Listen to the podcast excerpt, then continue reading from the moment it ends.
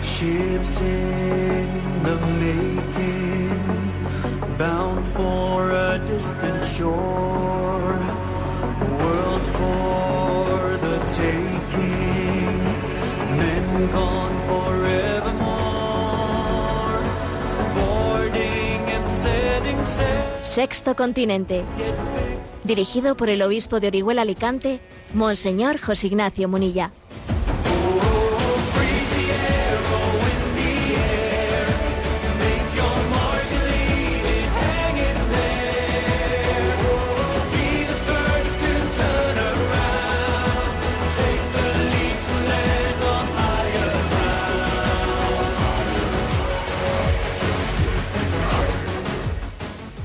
Cordial saludo a todos los oyentes de Radio María. Un día más, con la gracia del Señor, nos disponemos a realizar este programa llamado Sexto Continente, que lunes y viernes de 8 a 9 de la mañana, una hora menos en las Islas Canarias, realizamos aquí en directo en Radio María España.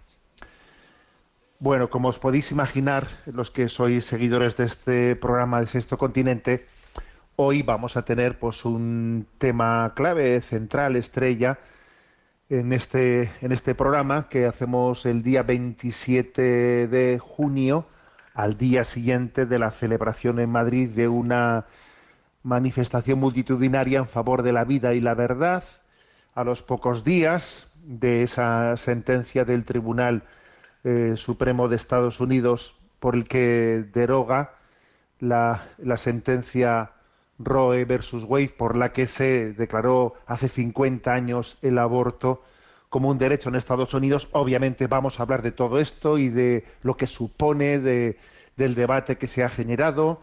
Vamos a hablar de ello, pero antes de entrar en esta entradilla, quiero hacer otra mención, porque todos los valores están unidos y creo que algo que caracteriza la visión católica de la existencia es una cosmovisión en la que seamos coherentes, ¿no?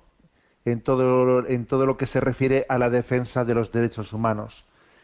Entonces, quiero comenzar en este saludo con el m- mensaje que envié ayer a redes sociales en el que hacía referencia a, esa, a ese desastre, a esa catástrofe que ha acontecido pues en la, en la frontera en la frontera española con Marruecos, el que ha, ha habido pues un intento de, asalto de, de los inmigrantes allí concentrados y ha habido pues una reacción de la policía marroquí eh, increíblemente violenta, violenta frente a ese asalto, que también ese asalto estaba teniendo lugar ¿eh? de forma violenta. Eso, eso en absoluto lo pretendemos ocultar y tampoco pretendemos ocultar el hecho de que, de que haya mafias que estén llevando ¿no? pues a estos inmigrantes a una situación insostenible y, lanzarles violentamente frente a las fronteras, sí, pero hay que decir que la reacción a vida ¿no? por parte de las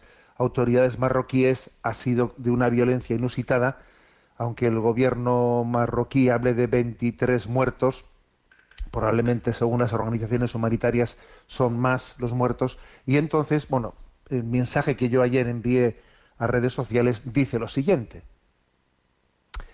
El gobierno de Marruecos reprime ahora con sadismo a los inmigrantes que llegan a nuestras fronteras como contraprestación a la traición del gobierno español a los derechos del pueblo saharaui.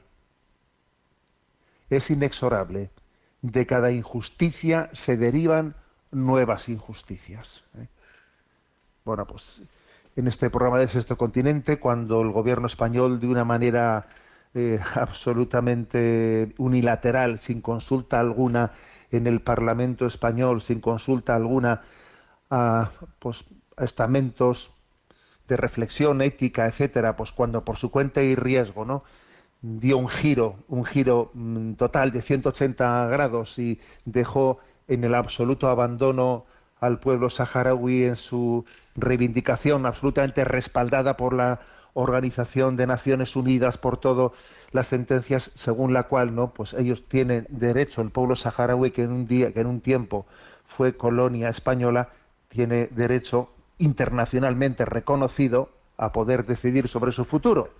Bueno, pues eh, y tal y tal principio había sido sostenido desde el principio también pues por el Partido Socialista y que lo, lo había incluso incluido dentro dentro de sus programas programas electorales. Bueno, pues pegó un giro así por las buenas, por, le- por los argumentos de, de practicidad y de repente pues dejó abandonado ¿no? al pueblo saharaui y bueno, supuestamente eh, a cambio de que el gobierno de Marruecos pues eh, dijese bueno pero tú me defiendes me defiendes las fronteras porque para mí es un desgaste tremendo es un desgaste el tener que estar eh, reprimiendo a, la, a la inmigración que llega ilegalmente a las vallas de Ceuta y Melilla. Entonces tú hazme, hazme el trabajo sucio al otro lado de la valla antes que lleguen antes que lleguen hasta nuestra valla. Hazme tú el trabajo sucio no entonces yo hacemos aquí un cambio de cromos yo me olvido ¿no? de los derechos del pueblo saharaui y tú a cambio pues me haces el me haces el trabajo sucio y bueno y aquí hemos visto una escenificación no de esta especie de componenda que la verdad es que es muy triste no entonces yo en este mensaje enviado a redes sociales he querido decir de cada injusticia se derivan nuevas injusticias. Cuando hacemos algo injusto, como fue, ¿no? Pues el abandono eh, al pueblo saharaui, pues el, el abandono a su suerte, que obviamente a su suerte es estar, ¿no? Pues absolutamente oprimido por la acción de Marruecos, que le impiden el, el poder tener eh, acceso a sus propios derechos, ¿no? Cuando se les abandona desde aquella injusticia, de aquel abandono, pues ahora se derivan nuevas injusticias, porque lo que mal empieza, mal acaba. El bien tiene que ser buscado de una manera coherente, coherente. ¿eh? Y, es importante que, hagamos esta reflexión desde la doctrina social católica y nos es igual lo que digan las derechas, las izquierdas, el centro, arriba y abajo. Creo que tenemos que tener la coherencia en nuestra reflexión. La doctrina social católica tiene su propia coherencia y nos importa poco si coincido con la derecha, con la izquierda dejo de coincidir. No me importa nada, lo que me importa es la coherencia con el Evangelio de Jesucristo. Y el hecho de que haya una inmigración ilegal que esté siendo, que esté siendo manipulada eh, por organizaciones criminales, etcétera, eh, pues la verdad es que no justifica el que se tomen unas medidas desproporcionadas y violentas como las que se han tomado. Aparte que ese mismo gobierno marroquí es el que lanzaba, ¿eh? lanzaba a esos inmigrantes que ahora reprime y se los carga, pues antes los lanzaba a las vallas para presionar al gobierno de España para que cambiase su política y abandonase a los saharauis. O sea que cuando queremos lanzamos eh, lanzamos a los inmigrantes contra las vallas para presionar al gobierno. Cuando se llega a un acuerdo político, ahora me zumbo a los que vengan contra las vallas. Eh, la verdad es que el ser humano no está, no está siendo eh, el centro de estas decisiones, ¿no? El ser humano es utilizado, es manipulado. Por lo tanto, no creo que tenemos que comenzar eh, este programa de Sexto Continente en el que vamos a hablar de la vida, de la dignidad de la vida, pues tenemos que comenzar haciendo un responso y lo vamos a hacer por los millones de niños, ¿no? Por los millones de niños que han muerto en Estados Unidos y en todo el mundo desde aquella sentencia Roe versus Wade de hace 50 años en Estados Unidos por la que se legalizaba el aborto, por la que se consideraba un derecho constitucional. Vamos a hacer un responso por su eterno descanso y también vamos a hacer un responso por el eterno descanso por las decenas de miles, eh, decenas de miles, centenares de miles posiblemente de inmigrantes que que han muerto en los últimos años en, en una huida desesperada tanto de África como de, de Oriente, de Oriente Medio, de las guerras que allí acontecen y de las hambrunas, etcétera.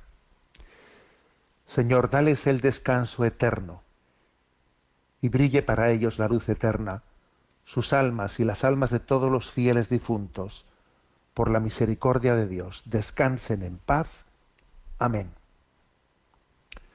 Sexto Continente es un programa que tiene interacción con los que sois usuarios de redes sociales, en Instagram y en Twitter a través de la cuenta arroba obispo munilla, con los que sois usuarios de Facebook a través del muro que llama mi nombre personal, de José Ignacio Munilla, y recuerdo que los programas anteriores de Sexto Continente están a vuestra disposición, tanto en el podcast de Radio María como en la página web multimedia www.enticonfio.org. En esa página web multimedia, enticonfio.org, entre otras cosas, hay también un apartado que se llama Sexto Continente y desde ahí accedéis fácilmente pues a los programas anteriores que están ahí en el canal de iVox. Bueno, pues vamos a hacer el comentario de este momento. Ha sido un momento, está siendo un momento este final del mes del Sagrado Corazón de Jesús, pues muy potente, muy potente en esta batalla entre la cultura de la vida y la cultura de la muerte. ¿eh? Y creo que ha sido, ¿no? Pues un regalo del Sagrado Corazón de Jesús el que en su día, en el día en el que celebrábamos la solemnidad del corazón de Jesús, que este año coincidía con el 24 de junio, pues allí de repente recibimos una noticia, una noticia mm, potente, ¿no? Que bueno, existía, existían expectativas, ciertamente. ¿eh? Entonces, envié el siguiente mensaje a redes sociales que ahora os lo comento, ¿no? Notición en el día del corazón de Jesús. Ciertamente hay un, hay un corazón latiendo en cada vida humana concebida. Felicidades a cuantos han luchado en Estados Unidos y en todo el mundo por la vida inocente a lo largo de estos 50 años. ¿eh? No cejaremos en la causa provida hasta el final. Sí, fue el día del Sagrado Corazón de Jesús. Ciertamente los del Tribunal Supremo de Estados Unidos no tendrían ni conciencia de que iban a hacer pública esta sentencia, eh, la solemnidad del Sagrado Corazón de Jesús, porque allí los miembros católicos de ese tribunal pues son una minoría, ¿no? Eh, entonces, pero bueno, pero, pero Dios es providente, ¿sabes? Eh, él lleva adelante, lleva adelante esa providencia, igual que, igual que la bandera, la bandera de Europa, eh, es, es- es esa bandera eh, azul con, con esas doce estrellas, doce estrellas, que es una evocación, ¿no? De, de esas doce estrellas en las que el libro del Apocalipsis nos habla de esa mujer eh, vestida de sol, coronada con doce estrellas. Bueno, pues quienes hicieron esa bandera, la verdad es que no se darían cuenta de que quien la había inspirado, quien la había inspirado tenía una inspiración bíblica, ¿no? Bueno, pues eso pasó con la bandera de, de Europa, de esta Europa laica, que, eh, que no fue consciente de que en su bandera eh, estaba teniendo presente a María y eh, a esa María a esa reina madre que está anunciada en el Apocalipsis, algo por estilo pasa cuando esta sentencia del Constitucional tan clave, tan importante, tan trascendente, pues es publicada en la solemnidad del Sagrado Corazón de Jesús. Sí, es a la luz del Redentor, es a la luz del Verbo encarnado, como descubrimos la dignidad de la vida humana. Ese corazón que late, ese corazón de Jesús, latió también en el seno de la Virgen María. Cuando el Verbo encarnado eh, vivió en esa etapa embrionaria y en esa etapa fetal, y cuando estuvo unido a María por un cordón umbilical, que existió un bendito cordón umbilical, ¿no? por el que María alimentó a Jesús en el seno materno, el corazón de Jesús latía en el seno de María. Y ha sido ese corazón de Jesús en su día, en el día del Sagrado Corazón de Jesús, el marco en el que hemos recibido la noticia de la derogación, de la derogación de una ley, eh, mejor dicho, de una sentencia del Tribunal Supremo estadounidense hace 50 años, en la que se había declarado como un derecho, un derecho constitucional, el que en Estados Unidos se pudiese abortar. ¿eh? Imaginaros lo que, lo que eso, eso, eso suponía, ¿no? Eso fue en el año 1973, cuando tuvo lugar aquella, aquella sentencia. Bueno, vamos a intentar un poco eh, explicar qué es eso eh, para los menos, digamos, conocidos, eh, para los menos expertos en ese tema. Muy brevemente hago, una un repaso histórico de qué fue esa sentencia. Se conoce como Roe versus Wade. Roe es el nombre que se le dio para, para tutelar eh, su, su derecho a la intimidad, es un nombre supuesto, Janet Roe, el nombre que se le dio a una persona que apeló, ¿eh? que apeló pues frente al Tribunal Supremo en favor del derecho a la vida. Y versus Wade se dice Roe versus Wade. Wade era el, el nombre del fiscal de Texas que, que fue el que pleiteó, ¿eh? Eh, había, digamos, un pleito entre el fiscal de Texas, que en aquel año, ¿no? El año 1973 defendía el derecho a la vida, y entonces se llevó adelante este pleito. Y ese pleito, hace 50 años, eh, pues es el que eh, mm, introdujo el aborto como derecho en Estados Unidos. ¿eh? Bueno, ese, eh, esa mujer, Roe, Janet Roe, no, como he dicho, era este, su nombre ficticio, que tutelaba su, su intimidad. En realidad, hoy en día sabemos, ¿no? Pues que, bueno, hoy en día no sé, se supo, se supo enseguida que Janet Roe es una mujer llamada Norma McCovery, Norma McCovery, que fue la mujer elegida por el mundo proabortista, se eligió a alguien, pues como se suele hacer en estos casos, ¿no? Alguien que está en una situación límite, dramática, se dice, esta es la persona adecuada, vamos a elegirle a esta, que con esta vamos a hacer llorar eh, por los medios de comunicación a todo el mundo para legalizar el aborto, ¿no? Entonces, bueno, esa era una mujer que había tenido, era una veinteañera, entonces tenía veinte añitos o poco más, y había tenido una vida terrible. eh, su padre les había abandonado, se había ido de casa, su madre era alcohólica y también le había maltratado a ella.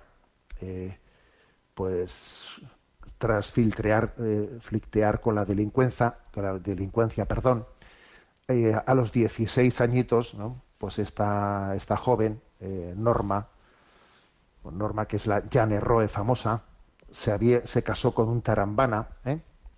Con el que tuvo un hijo, y ese hijo, pues el- finalmente lo, lo educó la abuela, ella no educó, no educó al hijo, ¿no?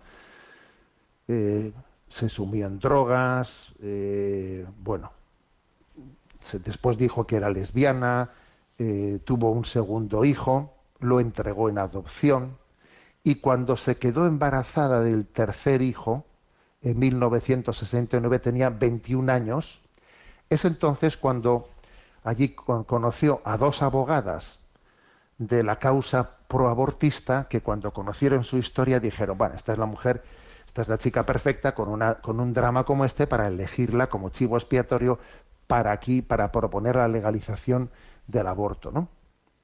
Estaban buscando al caso más dramático posible y lo encontraron en ella. Eso sí, le dijeron, mira, tienes que decir que, tu embarazo ha sido fruto de una violación en grupo, ¿eh? que ha habido una violación en grupo y que tú has quedado embarazada. Luego ella más tarde ya confesó que eso había sido mentira, pero bueno, o sea, a ella le dijeron, tú di esto para que el caso sea lo más dramático posible, ¿no? Bueno, ese proceso judicial duró tres años, tres años, ¿eh? como os podéis imaginar, claro, ella el embarazo siguió adelante y dio a luz. A ella, a ella no le no le dieron eh, esas, esas abogadas abortistas que además, aunque todavía el aborto no estuviese constitucionalmente aceptado, sí que existía en Estados Unidos eh, algunas posibilidades de abortar por aquí y por allá, pero a ella no le dieron tal posibilidad de abortar, porque si ella abortaba se acababa el caso el caso de, de apelación en el Tribunal Supremo, claro, a ella, eh, pero a ella en esa en ese pleito le dijeron no, no, tú con tu embarazo tienes que seguir, porque si no nos dejas aquí tumbados ante el Tribunal Supremo. Claro, eh, ella dio a luz y tuvo un bebé, eh, un bebé que se llama que se, se llamó Seley, que actualmente tiene 51 años, ¿eh? y lo entregó en adopción también. Lo entregó en adopción cuando nació. Bueno, este es el contexto de cómo en aqu- el, lío, el lío que se montó en Estados Unidos, ¿no? Pues hace 50 años casi, ¿no? Bueno, aquella, aquella niña nació, se llamaba Seley, que hoy tiene 51 años y por cierto, ¿eh? es muy interesante escucharla porque ella se hizo llamar a sí misma Roe Baby, diciendo, mira, aquí estoy yo, pues, de alguna manera estoy viva gracias a que yo nací antes de que se aprobase, se aprobase el aborto como derecho en Estados Unidos, ¿no? Bueno, es muy interesante saber que esta Janet Roe, la que fue utilizada como, ¿eh?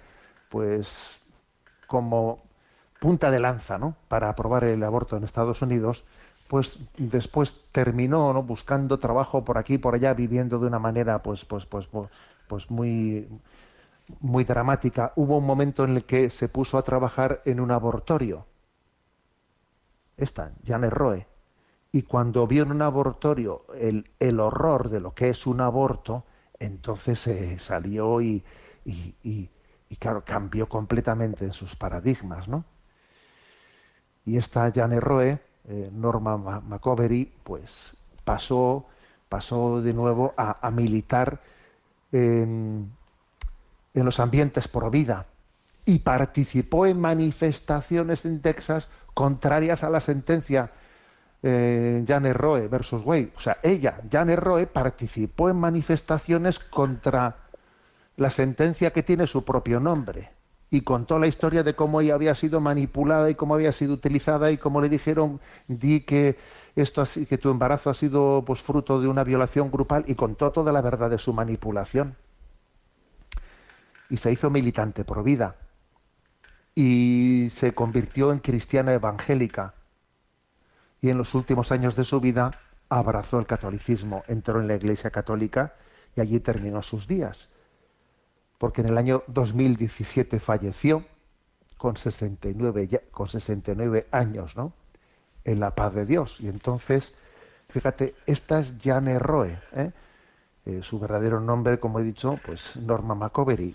Y, esta fue la mujer utilizada para que eh, hace 50 años en Estados Unidos, en ese país que termina exportando al mundo entero lo que allí, ¿no? Pues el paradigma cultural que ellos pretenden ¿no? hacer universal, pues fue utilizada como punta de lanza.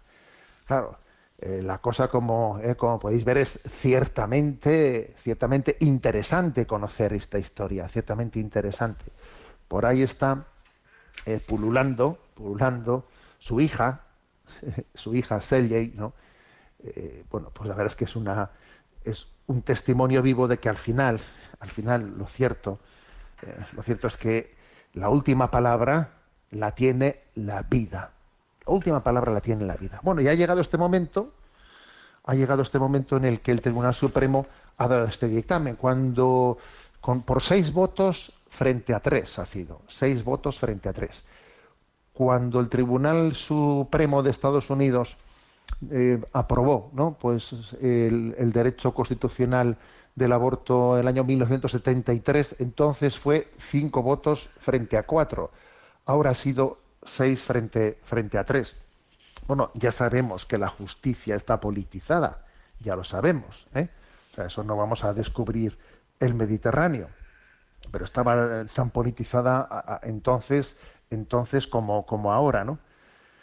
Pero sin duda, eh, sin duda hay que dar una palabra de explicación de cómo ha sido posible que de 50 años después se dé la vuelta a aquella sentencia. Bueno, primero una aclaración.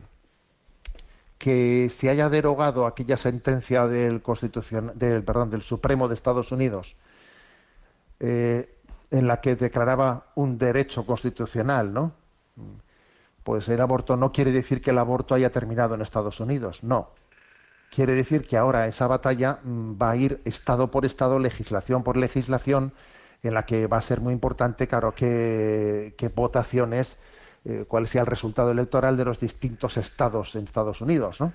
Quiere decir que la batalla, mm, pues, se- entre la vida y la muerte, entre la cultura de la vida y la muerte, se va a librar pues en otros niveles. ¿eh? No quiere decir que la batalla haya terminado, pero claro, es muy importante pues que en Estados Unidos haya dejado de ser derecho constitucional y que haya muchos estados que ya van a, prohibir el aborto en Estados Unidos. Claro, eso son palabras mayores. Es un, eh, pues es un eh, cambio de paradigma, ¿no? Cambio de escenario, un cambio de escenario muy, muy importante. No hay que ser ingenuos de pensar que la causa pro vida ha triunfado. No, aquí la batalla, la batalla entre la cultura de la vida y de la muerte continúa. ¿eh? Pero obviamente eh, es una, es una muestra de cómo la perseverancia, porque aquí ha habido una, yo por eso lo dije en el mensaje enviado a redes, ¿no? Ha habido una perseverancia muy grande durante 50 años. ¿eh? Anualmente se ha convocado una marcha por la vida en Washington eh, que desde, desde el día en que se, eh, se aprobó en la sentencia Roe versus Wade, desde, desde aquella sentencia del Constitucional, perdón, del Supremo de Estados Unidos, en el año 1973, ha habido todos los años una marcha por la vida y ha habido una resistencia en Estados Unidos muy fuerte, muy fuerte, que a pesar de estos años de secularización y de materialismo, pues, pues ha hecho que la causa pro vida en Estados Unidos haya sido muy, muy fuerte, muy potente, ¿no? Y esto también es un, pues un fruto de la perseverancia, de que hay batallas que tienen que ser sostenidas, ¿eh? sostenidas, sostenidas, perseverancia, perseverancia, ¿no? Esto es una lección para todos nosotros. Bueno, algunos comentarios con respecto a reacciones habidas, ¿no? Pues la, la, reacción del presidente de Estados Unidos, Biden, pues ha sido, ha sido esperada, pero bueno, pues él se ha escandalizado y ha dicho sentirse atónito por la sentencia del Supremo porque ha eliminado un derecho y dice esto es volver, ¿no? Volver a hacer una involución en Estados Unidos, ¿no? Al, al siglo XIX, dice, no, esto es una involución. Ha eliminado un derecho. Esto también ha sido pues el comentario mayoritario de los medios de comunicación en España, ¿no? Se ha presentado esto como se ha eliminado un derecho, existía un derecho y el derecho ha sido eliminado. A ver, ¿a qué derecho se refiere? ¿Existe un derecho del adulto a matar por encima del derecho del hijo a vivir? O sea, ¿puede existir un derecho a matar? Matar puede ser un derecho. Y además el derecho del adulto estará por encima del derecho del hijo concebido o de la hija concebida a vivir. O sea, es que es increíble que se utilice ese, ese argumento, ¿no? El derecho, el, el, derecho, como si matar fuese un derecho. Es increíble ¿eh? que hayamos que hayamos llegado a, ese, a, ese, a esa reflexión, ¿no? Porque es que es curioso que en el tema del aborto se comenzó, se comenzó eh, Claro, en Estados Unidos se comenzó de esta manera, hablando del derecho. En, sin embargo, en Europa o en España se introdujo de una manera más, eh, más paulatina. Primero despenalicemos, no, no, el aborto cómo va a ser un derecho, no, no, pero primero se despenaliza, ¿no? Y después de despenalizar, se, ha ido dando pasos progresivos hasta finalmente también hablar del concepto de derechos, ¿no? De, como si el aborto pudiese ser un derecho. Pero es que en Estados Unidos ese concepto del derecho entró desde el primer momento, ¿no? En aquella sentencia Roe versus, versus Wade. Bueno, ese fue un. Este ha sido el, el comentario principal. Ha sido también muy interesante la declaración de los obispos de Estados Unidos con motivo de esa sentencia, ¿no? En la que han hablado de que es un día histórico en la vida de su país. Dicen: Este es un día histórico en la vida de nuestro país uno que agita nuestros pensamientos, emociones y oraciones. Durante casi 50 años Estados Unidos ha aplicado una ley injusta que ha permitido que algunos decidan si otros pueden vivir o morir. Esta política ha dado lugar a la muerte de decenas de millones de niños prematuros, generaciones a las que se les negó el derecho incluso a nacer. Estados Unidos se fundó sobre la verdad de que todos los hombres y mujeres son creadas iguales, con derechos dados por Dios a la vida, la libertad y la búsqueda de la felicidad. Esta verdad fue gravemente negada por la sentencia del Tribunal Supremo de Estados Unidos en el caso Roe contra Wade, que legalizó y normalizó la eliminación de las vidas humanas inocentes. Hoy, dicen los obispos de Estados Unidos, damos gracias a Dios porque el tribunal ha anulado esta decisión rezamos para que estos, para que nuestros funcionarios electos promulguen ahora leyes y políticas que promuevan y protejan a los más vulnerables entre nosotros. Nuestros primeros pensamientos están con los más eh, con las más pequeñas vidas arrebatadas desde 1973.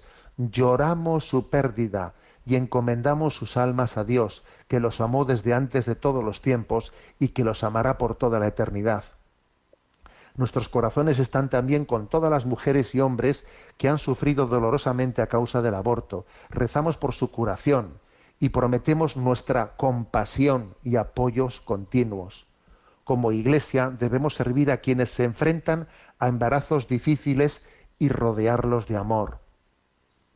La decisión de hoy es también el fruto de las oraciones, los sacrificios y la defensa de innumerables estadounidenses de a pie, de todos los ámbitos de la vida.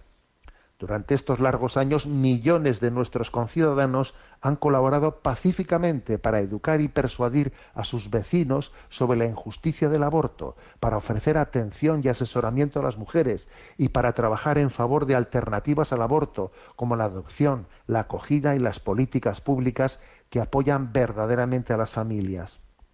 Hoy compartimos su alegría y les estamos agradecidos su trabajo por la causa de la vida refleja todo lo bueno de nuestra democracia y el movimiento Provida merece figurar entre los grandes movimientos por el cambio social y los derechos civiles de la historia de nuestra nación. Me ha parecido una declaración esta de los obispos de Estados Unidos maravillosa, ¿eh? maravillosa, ¿eh? en la que se habla, ¿no? Pues con una ¿eh? pues, con un lenguaje sencillo, directo, evangélico. me ha parecido una declaración maravillosa. Bueno, también voy a hacer una re referencia a algunos otros argumentos, ¿no? algunas otras reacciones que, de las que hemos sido testigos.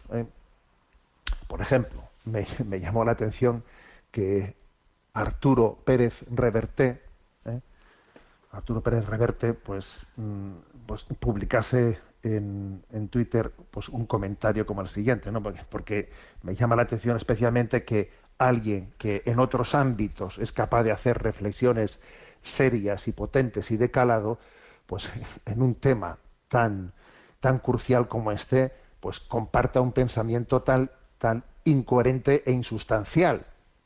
Como el que ha compartido, diciendo el aborto es un derecho de las mujeres sobre el que deben decidir las mujeres. Esta es mi opinión. Si fuésemos los hombres quienes nos quedásemos preñados, estoy seguro de que poco se discutiría. Menuda reflexión, ¿eh, señor Arturo Pérez Reverte. Me parece que no creo que aquí la cuestión clave sea quién es el que se queda, se queda embarazada y quién, y quién lleva adelante el embarazo. El embarazo ha tenido a un hombre y a una mujer en su origen. Y un, un niño, una vida humana, tiene un padre y una madre. Y creo que este, este comentario, ¿no? Diciendo, eh, nosotras, que en el fondo es nosotras parimos, nosotras decidimos, el famoso el famoso eslogan, ¿no? Nosotras parimos, nosotras dec decidimos. A ver, ¿es que acaso el niño concebido no tiene padre? ¿Cómo podemos decir, ¿no? ¿Cómo podemos estar intentando luchar contra una concepción machista en la que el hombre no se hace cargo del cuidado de la educación del niño, ¿no? Como si estamos luchando gracias a Dios, frente a esa concepción machista en la que el hombre no se hace cargo eh, en la corresponsabilidad de la educación del niño, y estamos intentando superar eso, incluso hablamos también de, la, de las bajas por maternidad y por paternidad para ser corresponsables en la educación. Entonces, ¿cómo podemos decir esto de que esto es una cuestión de mujeres y a, entonces aquí los hombres no tenemos nada que decir? ¿Cómo podemos decir eso? ¿Eh? Además, el, hecho de que el, el, niño viva o muera, que por cierto puede ser niño o niña aquí, porque es que cuando se habla del derecho de las mujeres, bueno, y es que acaso el 50% por lo menos, por lo menos, insisto en lo de por lo menos, el 50% de los abortos no son de mujeres. O sea, que, ¿Cómo, ¿Cómo, se puede hablar aquí de que son las mujeres las que tienen que decidir si empezamos porque el 50% de las sacrificadas son mujeres? Y digo por lo menos porque son más, porque de hecho también se, ha, se está utilizando, estos son datos contrastados a nivel mundial, se está utilizando el, aborto de una manera selectiva también para acabar con la, con la mujer, en tantos países en los que, los que no, no interesa por el tema de las dotes y culturalmente, y entonces se utiliza el aborto para, para, que, para que muchos millones de niñas no nazcan. Entonces el aborto, teóricamente, ¿no? Un, un, instrumento en favor de la dignidad de la mujer se vuelve contra la mujer porque acaba siendo el instrumento por el que, eh, por, el que se mata a la mujer por ser mujer antes de haber nacido. Y en el mundo hay unos 40, 50, 60 millones menos de mujeres que de hombres por motivo del aborto. Entonces, ahora, ¿cómo se puede decir esto de que esto es una cuestión de, una cuestión de mujeres? ¿Eh? Esto es una cuestión de vida o muerte, de vida o muerte. Y la vida tiene un padre y una madre. Y al padre hay que educarle en que sea corresponsable, ¿eh? corresponsable de las cosas. Entonces, decir que los hombres nos tenemos que, eh, nos tenemos que ausentar de este debate me parece que es patético. Entre otras cosas, entre otras cosas, creo que sería bueno, ¿no? Que don Arturo Pérez Reverte también, pues, se caiga en cuenta de que ha habido, pues, una una mujer jurista ¿eh?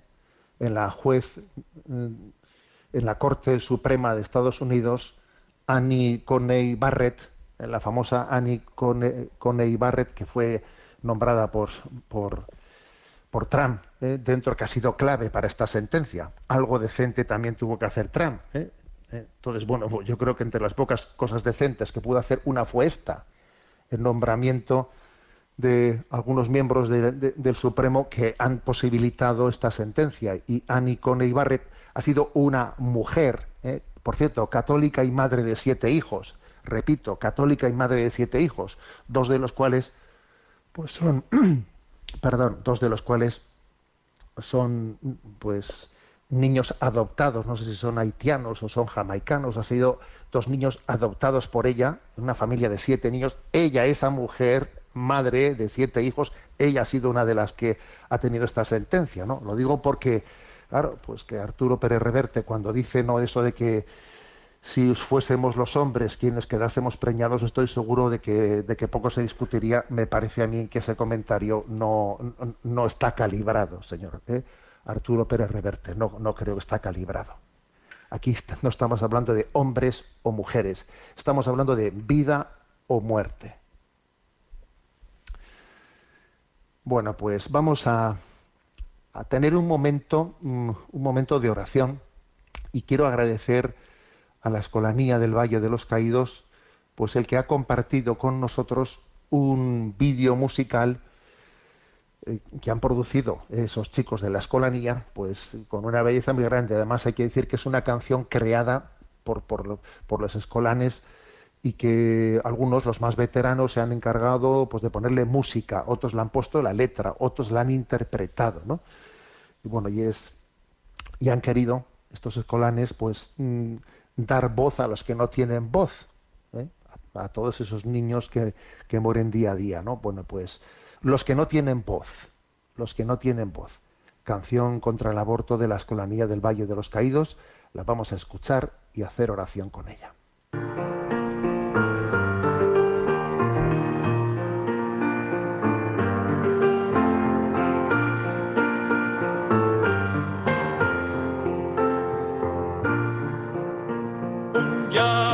Se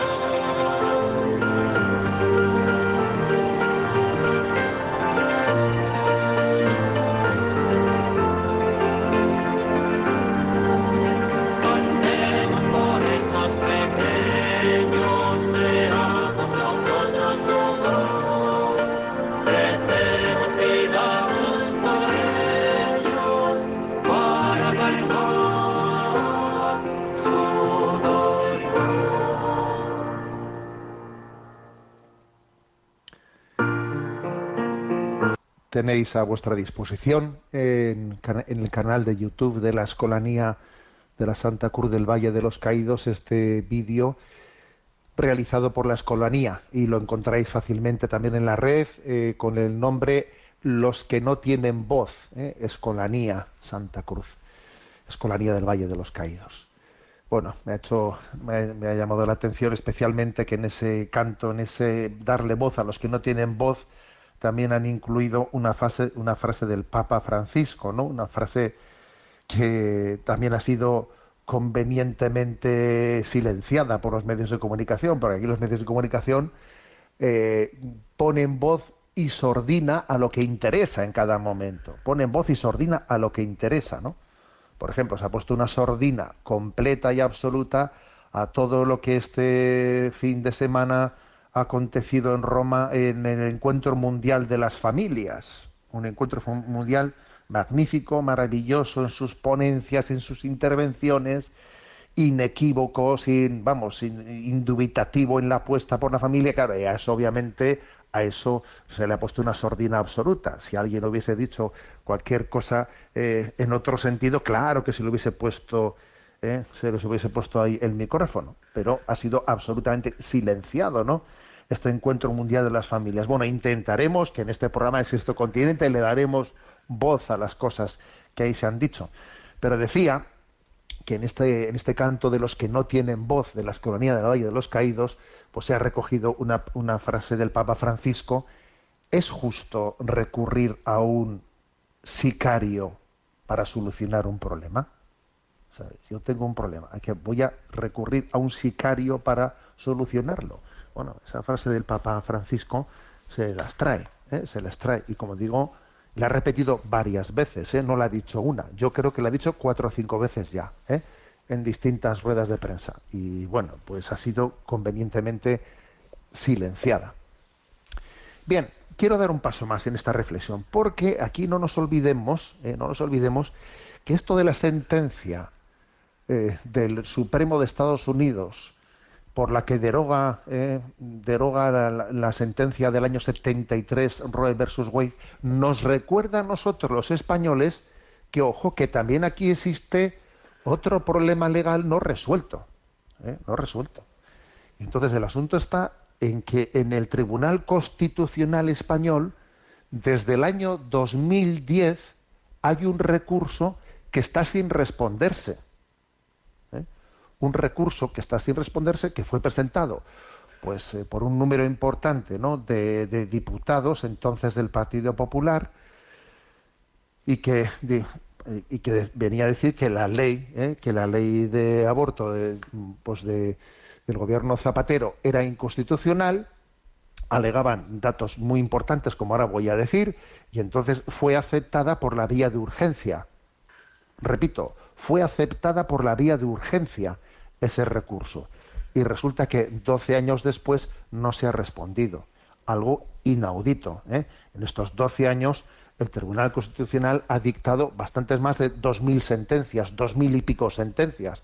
Entonces, ¿cómo es posible que con, con 2.000 y pico sentencias esta que además se, había introducido por la vía por, por- por la vía prioritaria no haya tenido respuesta pues claro porque es una patata caliente una patata caliente que le lleva al Tribunal Constitucional a afirmar una de dos o afirma algo que es totalmente contra contra la tendencia de, mm, del devenir cultural político mediático de España o afirma eso o tiene que hacer pues una prevaricación de, de negar lo que anteriormente ya había dicho.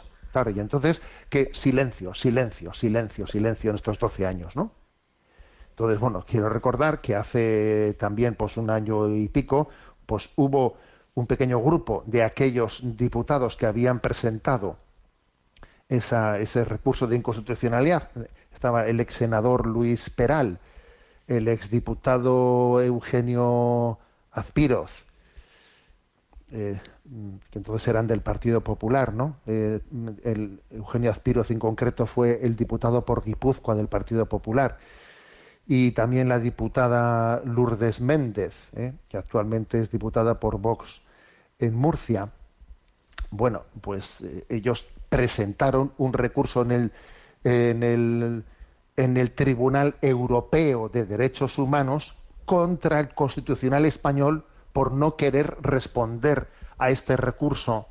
Y claro, 12 años después sigue sin responderse. Entonces se ha mm, presentado ese recurso en base a que, claro, dice el artículo sexto del Convenio Europeo de Derechos Humanos que toda persona tiene derecho a que su causa sea oída, equitativa, pública y dentro de un plazo razonable. Oiga, pues es que estamos 12 años después, ustedes no resuelven.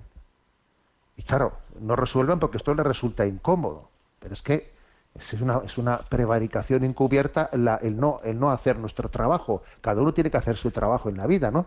Y el Constitucional español, pues no quiere resolverlo. A ver, ¿por qué no quiere resolverlo? A ver, no quiere resolverlo porque es que la cuestión eh, la nos lleva a que anteriormente eh, en la propia, el propio constitucional español, eh, en una sentencia del año 1985, ya había dicho que el nasciturus tiene derecho a la vida. A ver, repito, ¿eh? Sí, sí, porque alguno igual dirá, ¿cómo? Sí, sí, eso lo dijo el Constitucional en una sentencia de 1985 dijo que el nasciturus, ¿eh? ese ser concebido en el seno materno y todavía no nacido, tienen derecho a la vida. Y que el artículo 15 de la Constitución, que dice todos tienen derecho a la vida y a la integridad física y moral, sin que en ningún caso puedan ser sometidos a tortura, ni a penas o a tratos inhumanos o degradantes, este artículo, ese de todos tienen derecho a la vida, incluye a los concebidos y no nacidos. O sea, a ver, eso lo dijo el Constitucional en el año 1985.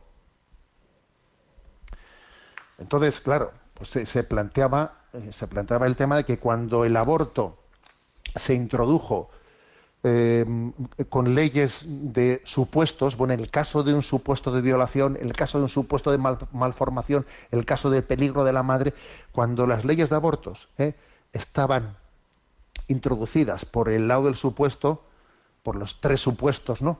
Bueno, pues cabría, eh, cabría la posibilidad de torear eso o hacerlo compatible con esa afirmación de que el nasciturus tiene el derecho a la vida y que hay un conflicto de derechos y que entonces en esos casos ya, ya, pero cuando luego viene la ley, la ley de aborto de Zapatero, ya no se habla de supuestos en los que se permite el aborto, sino que se habla de la ley de plazos. Si yo puedo abortar sin ninguna necesidad de alegar ninguna causa, sencillamente porque no me viene bien, porque es un hijo no deseado. Entonces, si, entonces, si la ley es de plazos y yo puedo ab- abortar hasta como estamos actualmente, ¿cómo va a ser compatible una ley de plazos en la que yo puedo abortar libremente hasta tales meses con la afirmación del Constitucional de que el nasciturus tiene derecho a la vida? A ver, sorber y soplar al mismo tiempo no es posible. ¿eh? Decir que el nasciturus tiene derecho a la vida y luego decir que el aborto es un derecho para matar, no, eso no puede ser. Eso no puede ser, claro. Y el Constitucional español se ve en la tesitura de decir, anda, ¿y ahora qué hacemos? Bueno, señores, pues es que tienen, tienen ustedes un, dilema.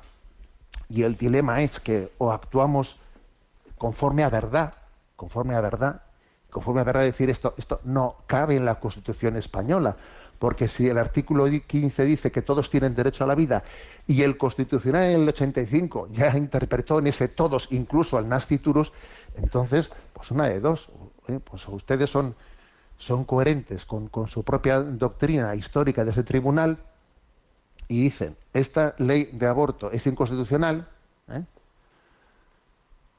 o, de lo contrario, o de lo contrario van a tener que hacer, bueno, pues, un, pues una callada por respuesta, como es la que se está aquí eh, realizando, que es una vergüenza, que haya 12 años de silencio, ¿eh? una callada por respuesta, o una sentencia indigna, de esas que se diga, eh, de esas que se diga, bueno, es que el derecho no eh, también evoluciona y entonces la interpretación de, la- de las sentencias también es, es evol- es evolutiva, no podemos estar eh, haciendo referencia a la letra, a la letra de las sentencias, hay que, hay que ver que el espíritu, el espíritu evoluciona por encima de lo que por, por lo que dijimos en, en su literalidad, ¿no? Como, como no se se recurre a decir alguna tontería de esas, claro, no hay más remedio que ser coherentes y decir, pues esto es inconstitucional. ¿eh? Y también es sorprendente, por cierto, que quienes presentaron, ¿no? que fueron partidos del par- diputados del Partido Popular, quienes presentaron ese recurso de inconstitucionalidad eh, hace 12 años, hace 12 años, pues ahora eh, se hagan el longuis, ¿eh? se hagan el longuis. O sea, parece como si, como si nos pongamos de, de- de perfil y de costado y no mantengamos, porque cuando estamos en la oposición, cuando estamos en la oposición, nos oponemos ¿eh? a quien promulga la ley del aborto y luego cuando pasamos a gobernar no la derogamos, pues como hizo el señor Rajoy, que tuvo la oportunidad de haberlo derogado y no lo derogó.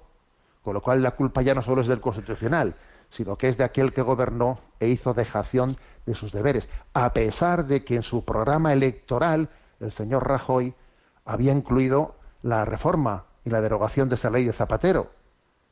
Y resulta que no lo hizo, a pesar de haberlo incluido en su programa electoral, y no lo hizo. Y todos sabemos, pues, como al ministro Gallardón, pues se le dejó, eh, se le, vamos, pues se le ninguneó y se torpedeó la, reforma de la ley del aborto que le estaba planteando. Entonces, a ver, que, que esto es muy serio, que es muy seria esta batalla entre la cultura de la muerte y la cultura de la vida. Y aquí mm, eh, no existe punto intermedio, ¿sabes? En materia de, de aborto, punto intermedio no existe. Porque entre vivir o matar, a ver, no, es- existe punto intermedio. Te, tienes que posicionar. Y, mirar de costadillo para ver por dónde sopla no se puede. ¿eh?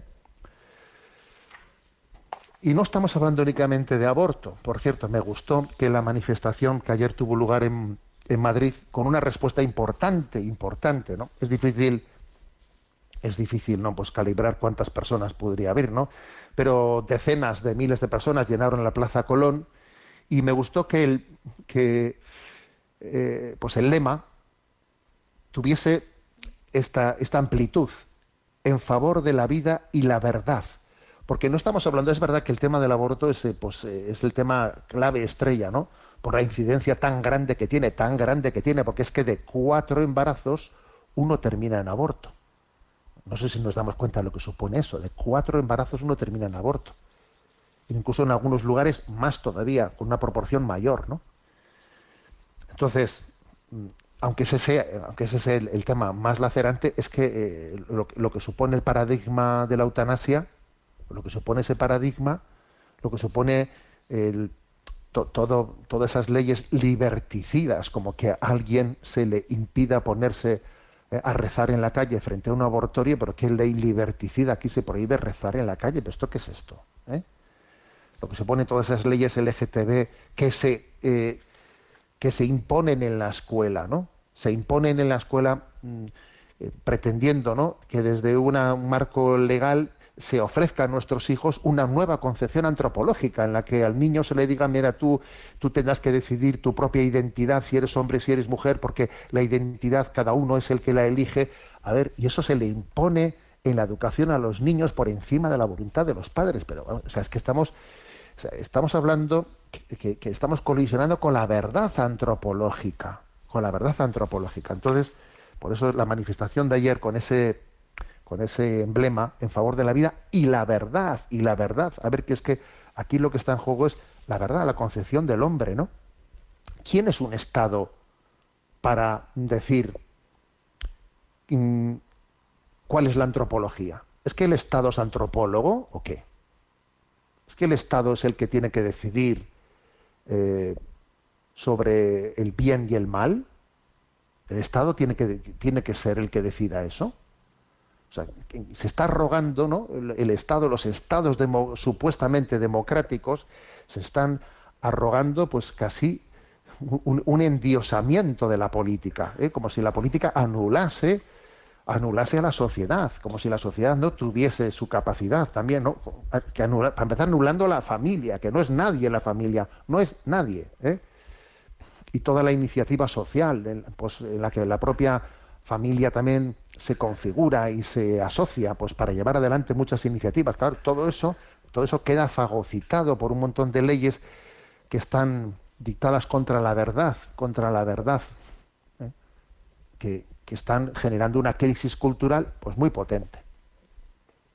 Bien, por eso bienvenida sea ¿no? esa iniciativa de esa manifestación que ayer tuvo lugar en Madrid y, y también nos haremos eco de algunas de, las intervenciones que ayer se hicieron.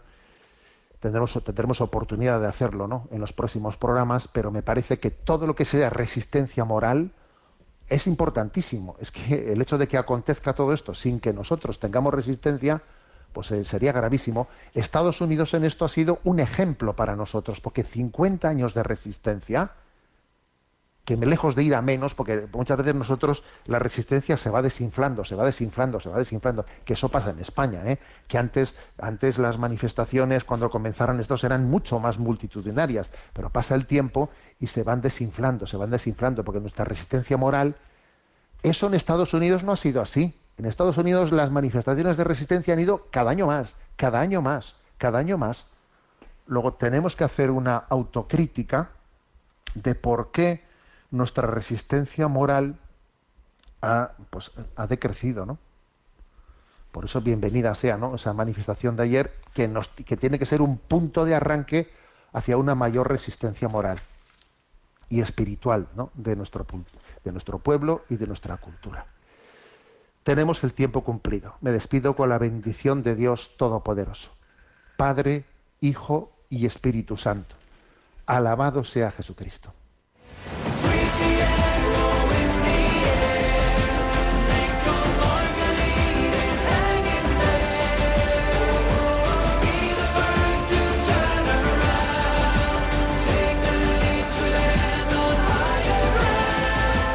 Finaliza en Radio María, Sexto Continente, dirigido por el obispo de Orihuela Alicante, Monseñor José Ignacio Munilla.